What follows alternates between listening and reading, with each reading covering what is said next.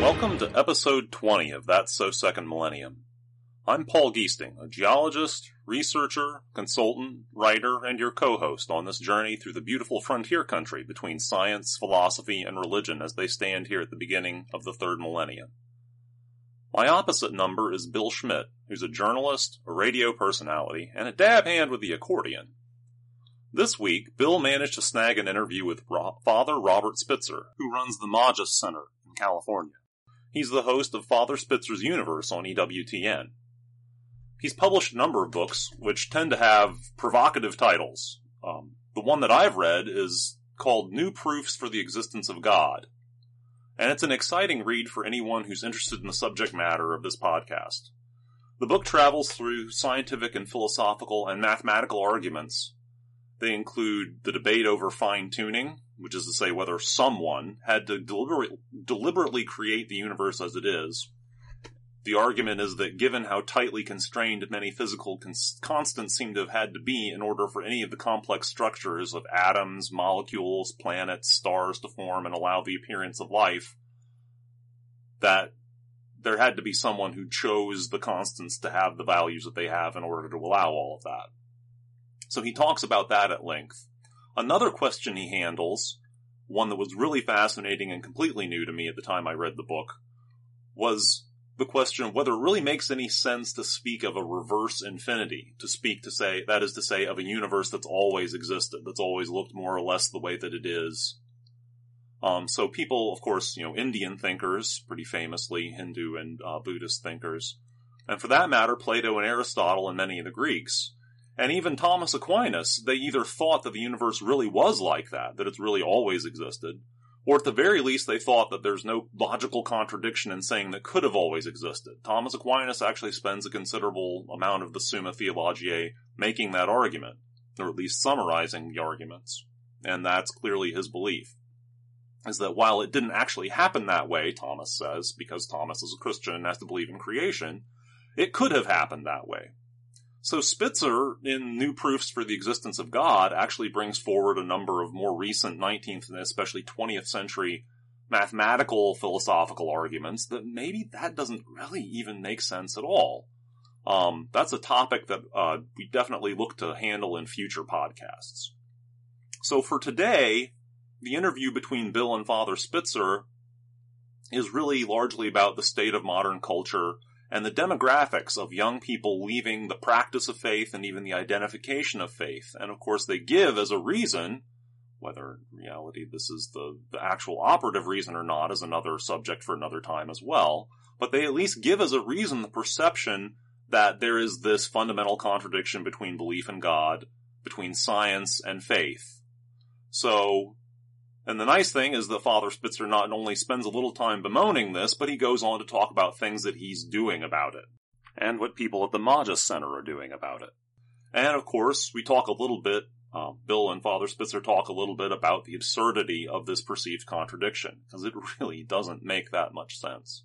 With that, I'll let Bill and Father Spitzer take it away. Well, we welcome Father Robert Spitzer to the interview here for our podcast.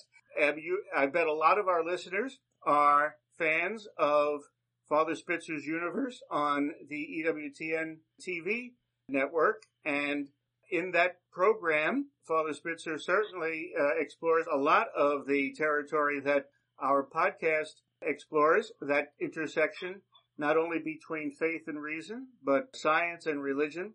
And I, Father might not know too much about our podcast, but we uh, we represent uh, two lay people. I and my co-host Paul Giesting. We represent simply uh, two lay people who, you know, have always uh, loved both faith and reason and seen it as essential to evangelization that the church can can bring to improve uh, the the world, the the human community, and we're curious about what next steps might lie ahead for that process. And Father, you're uh, just very much on top of that. You're helping to lead the way. We'll talk about a new website with which you're helping to lead the way. But if I may, first of all, welcome very much, uh, a very hearty welcome to our podcast. It's an honor to have you. And second, the, this, uh, the whole idea of the intersection of faith and reason, uh, integrating science and religion. It seems that it's of growing interest in many circles, uh, from uh, the education of high school uh, students, uh, education of high school teachers who then pass along that wisdom to uh, students. Uh, plus, uh, you know, the evangelization and youth ministry communities who realize that uh, we're losing all too many students, or we're losing a lot of the faith um, motivation of of students by dint of their strong cultural exposure to scientific rationalism. Uh, and and then of course just the church at large is is pursuing this uh, uh, more and more energetically with help of organizations like your own Magis Institute. Uh, am I right uh, that that this trend in uh, exploring that intersection is growing and it, taking perhaps new paths that could be both signs of the urgency of the matter and also the hope for the future? Uh, absolutely. Um, you know, the, there's a couple of different things going on. Um, but um, the last Pew survey, which was 2016, showed that about 41% of our young people who are currently going to church will eventually wind up being unbelievers. So we're not talking about just leaving the church here or being bored by homilies or something like that. Mm-hmm. We're talking about people leaving faith altogether, becoming agnostic, uh, atheistic, some of them, etc.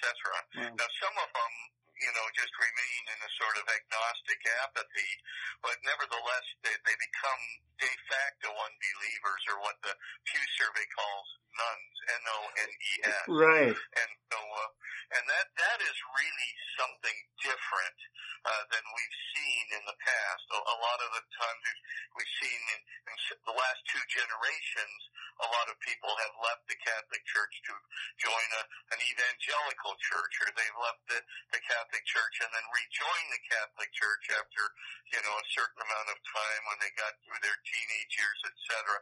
This is very different. Uh, this this is uh, uh, people leaving not only the church but religion, faith in God, God leaving behind God. Yeah. And so this is a, a matter of real real concern. Uh, the, the second thing is, yes, it has been accelerating, and the faith and science problem that you talked about, uh, the Pew survey in 2016 also had a follow-up survey um, asking these younger people, well, why did you leave the faith, or why are you uh, thinking uh, seriously about leaving uh, faith altogether? And 50 percent of them, well, actually 49.2 or whatever it was, mm-hmm. uh, percent of them indicated that it was because of faith and science in particular.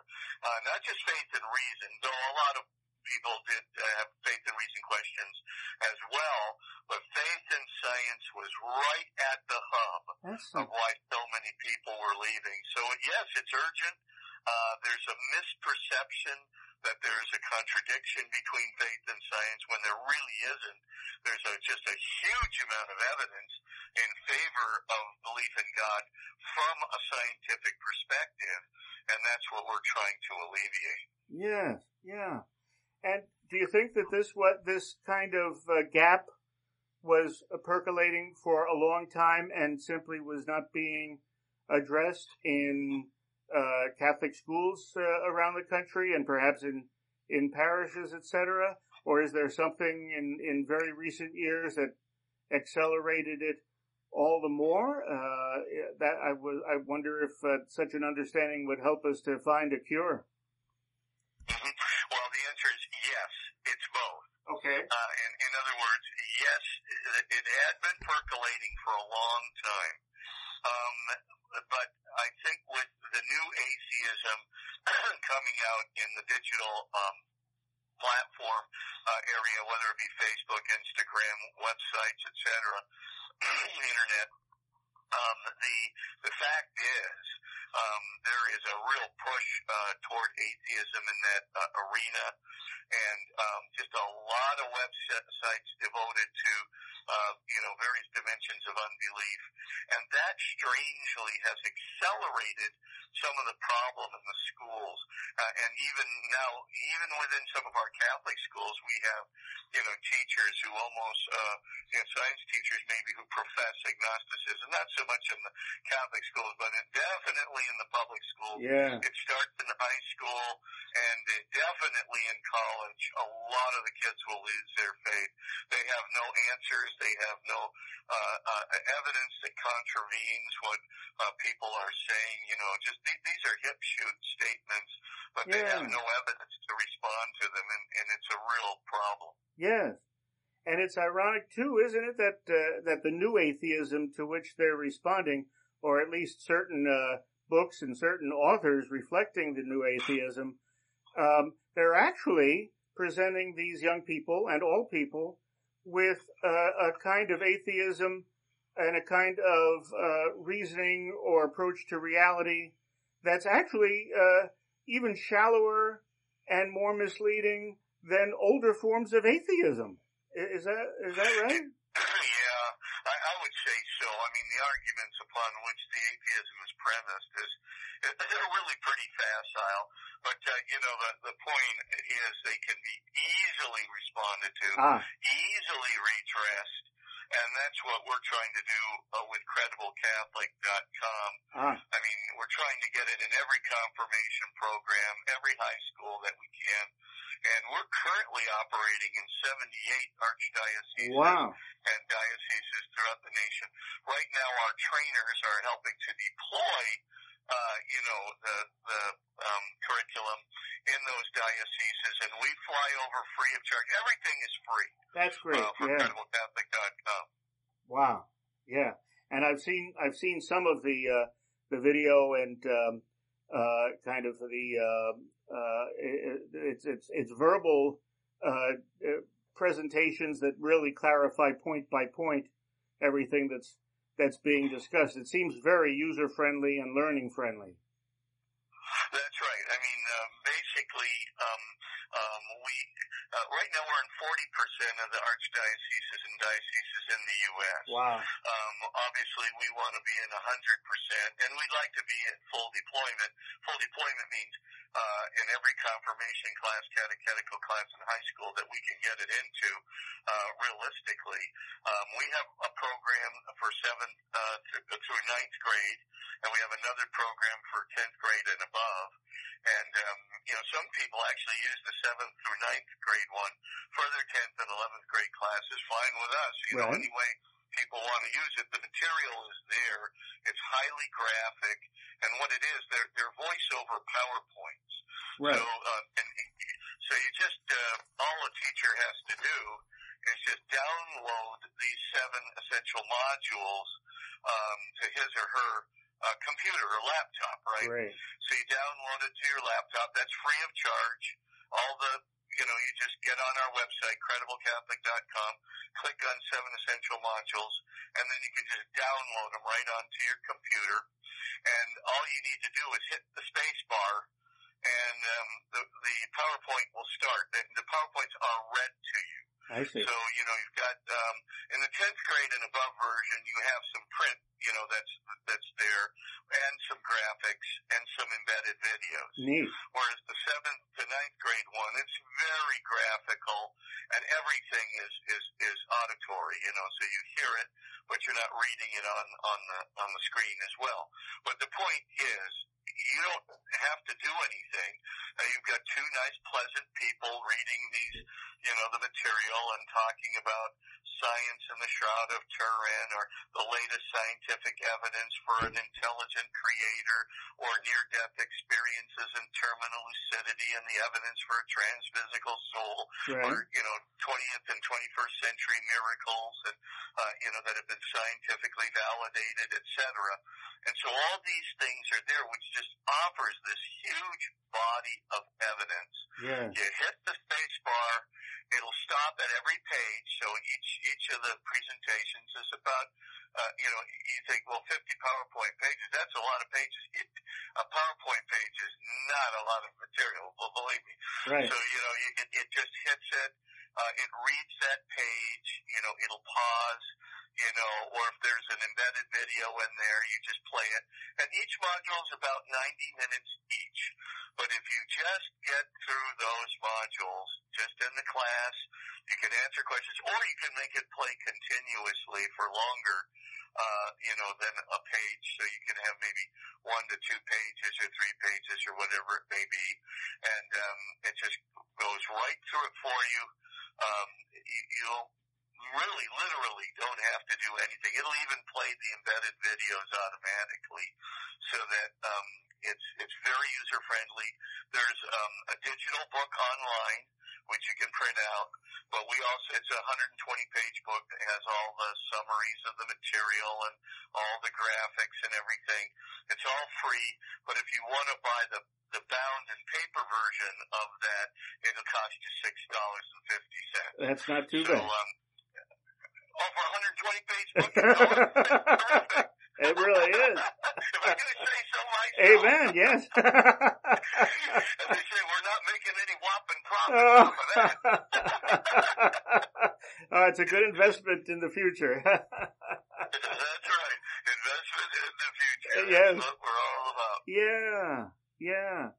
But I like the you know that that idea of a, a huge, a very wide ranging body of of evidence being provided really resonates with, with me because uh, one of the things, uh, kind of referring back to the critique of modern atheism, uh, my impression is that uh, maybe one reason that the atheism is so attractive now is that it's almost all kind of just um, uh, it's it's not a wide ranging body of evidence. Uh, it's it's in fact very uh, kind of shallow and and uh, built on uh, assumptions and labels and even mockery of of uh, you know the traditional understandings uh, oftentimes, and it's the only way to perhaps convince these young people is to offer um, you know a multi-point approach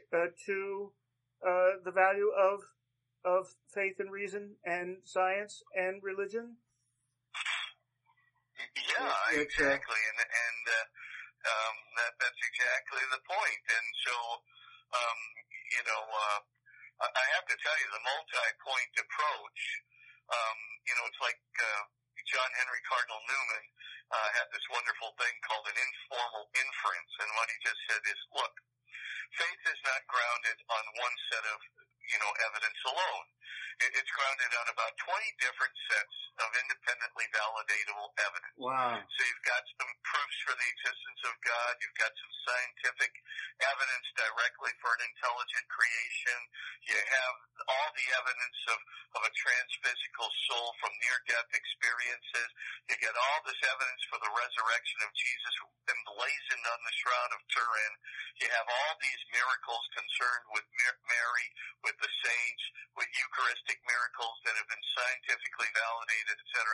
You have all that stuff right, and what you do, and he says, look, when you put together, you know, a, a variety of independently, uh, you know, validatable, um, uh, scientifically uh, validatable um, sets of evidence, it really forms the basis for a very solid judgment. Yeah. That yeah, you can be a very scientific, reasonable person, right, and have a ton of evidence for God, for Jesus Christ, even for the church itself. And so that's the point. And by the way, the approach itself has led to 97% positive and very positive rankings by the kids who've been beta tested uh, in Austin, Texas, in New York, and in Los Angeles. 97% rated positive and very positive for fending off doubts, maintaining and defending their faith. So that's a huge deal. I mean, Yeah. this is the kids. We don't coach them. You know, they take it uh, their little um, surveys online completely anonymously, and we don't know who said what at all, and they can. You know, as far as we're concerned, uh, we just accumulate the data, or the computer accumulates the data, and um, you know, very, very objectively. And most of them say they are, they actually feel not only that they have much more evidence for their faith, but they are much better prepared to defend their faith to others. Very nice. Yeah, well, and that's key, isn't it? Yeah. That, uh, yeah, it shouldn't it shouldn't just stop with each individual. We all have that missionary discipleship uh, mission. Once we've learned it and grasped it, we should share it with others. Uh, and uh, yeah, you have to have that full body of wisdom, uh, knowledge to to, to share. Uh, and it also reminds me of uh, something that I just became familiar with in the last few weeks, uh, because uh, a group called uh, the um, uh, Ratzinger Pope Benedict Vatican Foundation apparently has started giving awards for something they call uh, expanded reason. And I had not heard that term before. I guess the whole point is that uh, today's approach to reason is just so rationalistic and so positivistic uh, and and uh, mani- perhaps manipulatable because it, it it doesn't look at the big picture. Is is that uh, is the church realizing that um, it's time to evangelize on the basis of, of expanded reason? Well, yeah, I mean, uh, has been doing it, frankly, for years. Ah, And you know, we, you know, let's face it, scientism has been around since you know the the, the Vienna Circle and the and the whole school of positivism, going back to the beginning of the 20th century. yeah, So I mean, you- you're dealing with like 1901. These guys are coming to the, you know, to this country from Europe, and they they're basically making an invalid uh, uh, supposition from the very beginning. They they're saying all scientific, uh, I mean, all truths uh, must be scientific truths. The only valid truths are those that are scientific. yeah, Well, that statement itself, the only truth is, is scientific. That cannot be validated by science because science is empirical. It has to be validated by observational evidence, and it never can uh, give you evidence for a universal. A universal means an all, or an only, or a none. right. So when you when you have those three words, that's not it's not possible to to use uh, those words and, and prove it scientifically because the only kind of scientific proof is observational data, which can never you know talk about only or all or none. It talks about some and this one and that one that has been observed. So you basically have um, a, a self-refuting proposition. Now this goes all the way back to 1901. So uh, the church has wrestled with this, pointed these things out again and again, and they, we've been doing expanded reason, frankly, for centuries. Interesting. Uh huh. Yeah, and uh, really right. We have to uh, we have to recatechize and, and remind Catholics and non-Catholics alike that uh, that this is not uh, some kind of new approach uh, invented by the Vatican or something. It's uh, That's right. time- Exactly. time I mean, tested, this, this yeah. Been, uh, I mean, it's the complaint of the whole philosophical community. One time I was, you know, having a little, uh, uh, shall we call it an animated discussion on uh-huh. Larry King's show. I remember that. Stephen Hawking, Leonard Mlodinow, and right. Deepak Chopra. Wow. And, and one of the things that the contentions that came up, uh, you know, during the show, uh, you know, was, you know, Stephen's um, uh, uh, contention, you know, in his book, The Grand Design, that, that somehow science had replaced philosophy. Uh. Well, science can't replace philosophy because, as I just said, scientific truths all have to be grounded in observational data. And of course, there are a million other truths, you know, like in mathematics. Mathematics is not science. Mathematics is a completely different discipline that's based, you know, on axioms and so forth. Metaphysics, logic, none of those things, which is which are all embraced by philosophy, are, are not embraced by science. So the proposition from the very beginning is crazy. That's so, So when we're dealing with it again and again and again, where you know people try to narrow down the whole range of validatable truths to those that are scientific or observational or whatever, and of course it's a self-refuting proposition from the very, very start. Amazing. Yeah. And then lastly, the, the, uh, the other paradox or, or contradiction that I think I see out there, uh, now more than ever is that at the same time that so much of our culture and unfortunately too much of our, uh, educational system is dumbing down, uh, this interaction between faith and reason and science and, and religion and, and all. Um, the uh, there there is a strong and growing community uh, of Catholic scientists, in fact, and of other people, uh, perhaps right, that they realize that hey, you know, yeah, there's there's reason to look for synergies here rather than to look for the division between these qualities. Oh, I mean, Stephen Barr had, uh, uh, Dr. Stephen Barr, who's at the University of Delaware Physics Department, has started, you know, a, a wonderful society of Catholic scientists. Yeah, that's Um, you know, all of them have PhDs in a scientific discipline, and and it's grown like in its first year to 700 members right away. Last time I looked, uh, it was at 700 members Wow. and and it, it's just skyrocketing, frankly. And and they really have these wonderful conferences now. They're they're putting together the thoughts of so many people just in this area of faith and science. Uh, you know, not just in the area of physics, which is more my specialty, but also in the area of biology and and also uh, chemistry and and uh, even the the earth sciences, et cetera, et cetera. So it's it's really um, taken off uh, uh, beautifully, and um, we can expect to see a, a lot of that flow over into the uh, um, into the pedagogy for the high schools and, and the colleges as well.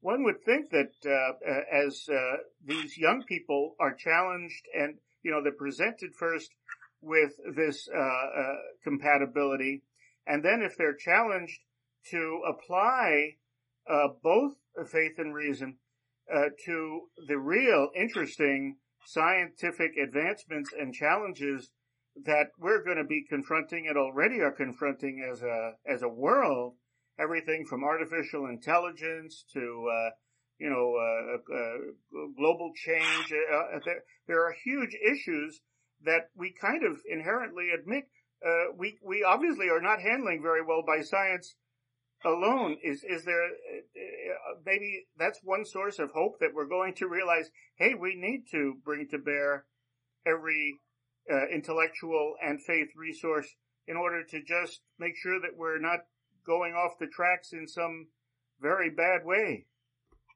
Yeah. Well, I mean, artificial intelligence will probably reach its limit intrinsically. Really? Because, yeah, it, it really, um, you know, to talk about a truly creative artificial intelligence is, you know, it's, it's not really happening. Uh, there are obviously very, very fast-paced computers that process all kinds of algorithms in remarkable ways with remarkable degrees of complexity and programming. No question about that. But really the idea of discovering a new mathematical theorem or a new scientific uh, theorem uh, through a computer alone without, you know, literally the, a human being giving it every step of the process Yes. um, that isn't going to happen.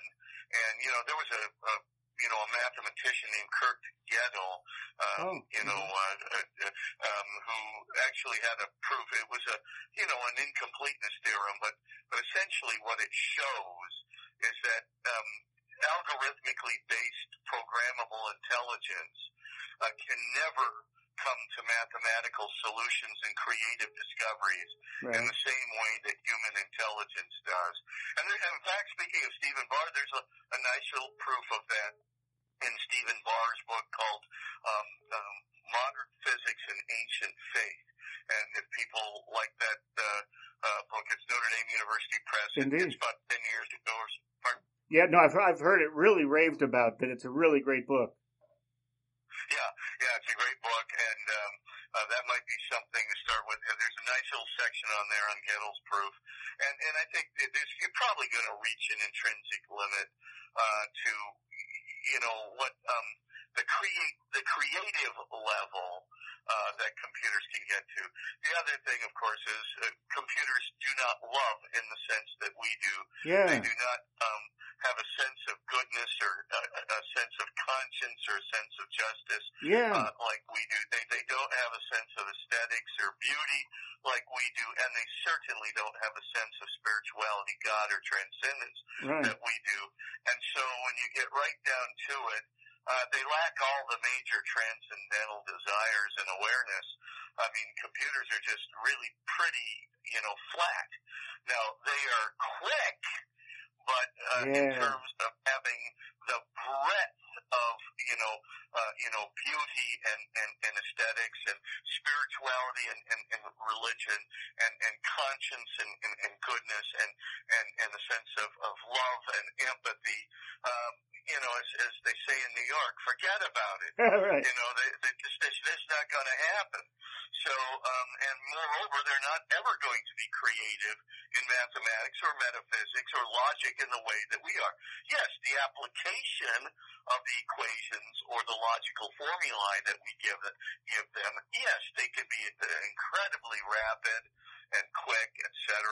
But in terms of breadth and depth, uh, as they say, forget about it. That well, yeah. And if students truly want to be uh, both uh, creative and uh, entrepreneurial, as well as to have their inherent demands, uh, those uh, those demands cited by uh, Saint Augustine, right? the you know that that God-sized hole in our hearts that that needs to be filled, right? If they're looking for goodness, justice, and beauty, they're going to wind up looking for something beyond science anyway. Um, oh, absolutely. In fact, there's a wonderful poll or survey that was done by the American Psychiatric Association uh, a while back in, um, in 2004. this uh, Dr. Kanita Dervic and 10 other psychiatrists did a very, um, you know, um, uh, long-standing, I think it was 11 years of study or something, um, and they uh, published it in the American Psychiatric Association. It's free online, by the way. Oh. Uh, just put um, uh, suicide rates and non-religious affiliation into Google, and you can get this uh, free of charge. But anyway, wow. uh, they did this poll, and what did they find? Mhm. They found that non-religiously affiliated people by comparison with religiously affiliated people. So these are the non-religiously affiliated people Right. had much higher suicide rates, Oh much God. higher suicide attempts, much higher depression and malaise, much higher impulsivity, much higher aggressivity, Wow. much higher substance abuse, much higher familial tensions than the religiously affiliated comparable group. Now, if you look at that and you get all the other factors out, so you have just as many people from economic, you know, level one and economically level two, economic level two, three, four, five, you know, and you got as many people from the religiously affiliated, non-religiously affiliated uh, groups in there for not just that, but educational background, same thing. You can eliminate all these other possible causes. And when you've got it sort of narrowed down to religious affiliation versus non-religious affiliated, boy, I'll tell you, the religiously affiliated people are much more fulfilled, much higher sense of dignity, destiny, and happiness, right? Much higher sense of, you know, uh, uh, obligation, responsibility uh, to others, etc. I mean, there's just no question you know, religion is needed to fill the God-sized hole in our hearts. Yeah. Yes.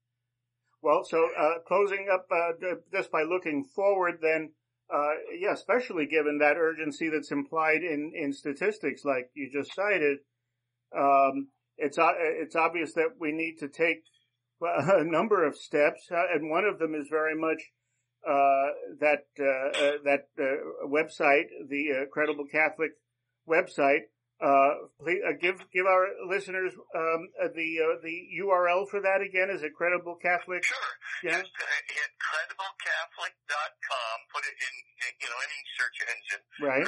Crediblecatholic.com. Very and good. then it will, t- uh, when you get to the site, just click on Seven Essential Modules. Okay. If there's a big red button right in front, just click on that, and you can download them to your computer. You can view them all by yourself free of charge.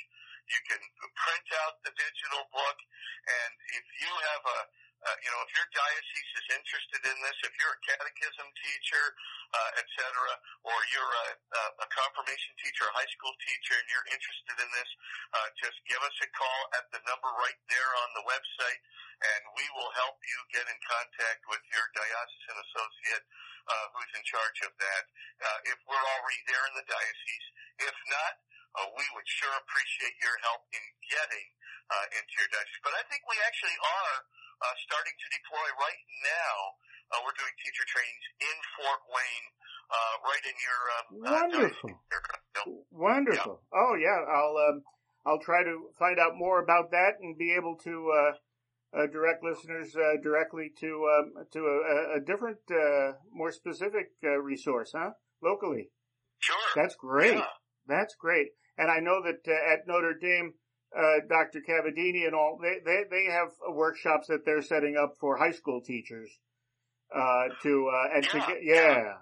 Uh, and that makes sense too, I guess, just to get the science and religion teachers together in schools to make sure that they're not teaching uh, students in completely isolated silos that almost uh, instruct the students that these two things don't fit together.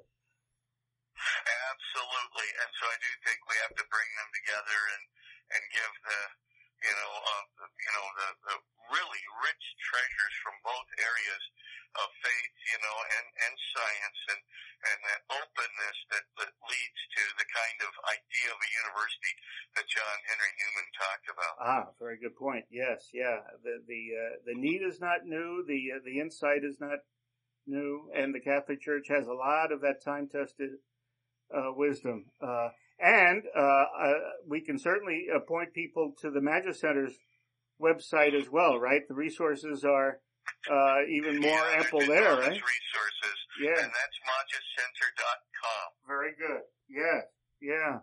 Well, um, thank you for being part of the answer to some pretty uh, sophisticated and challenging uh, and urgent problems uh, in in how our society is approaching knowledge. Uh, And my pleasure, Bill, and happy to do it anytime. thank you very much, Father. All the best uh, in all of your all of your work. Thank you for your uh, being an instrument of the Holy Spirit in in all of these matters. Yeah. God bless you. God bless you. Thank you.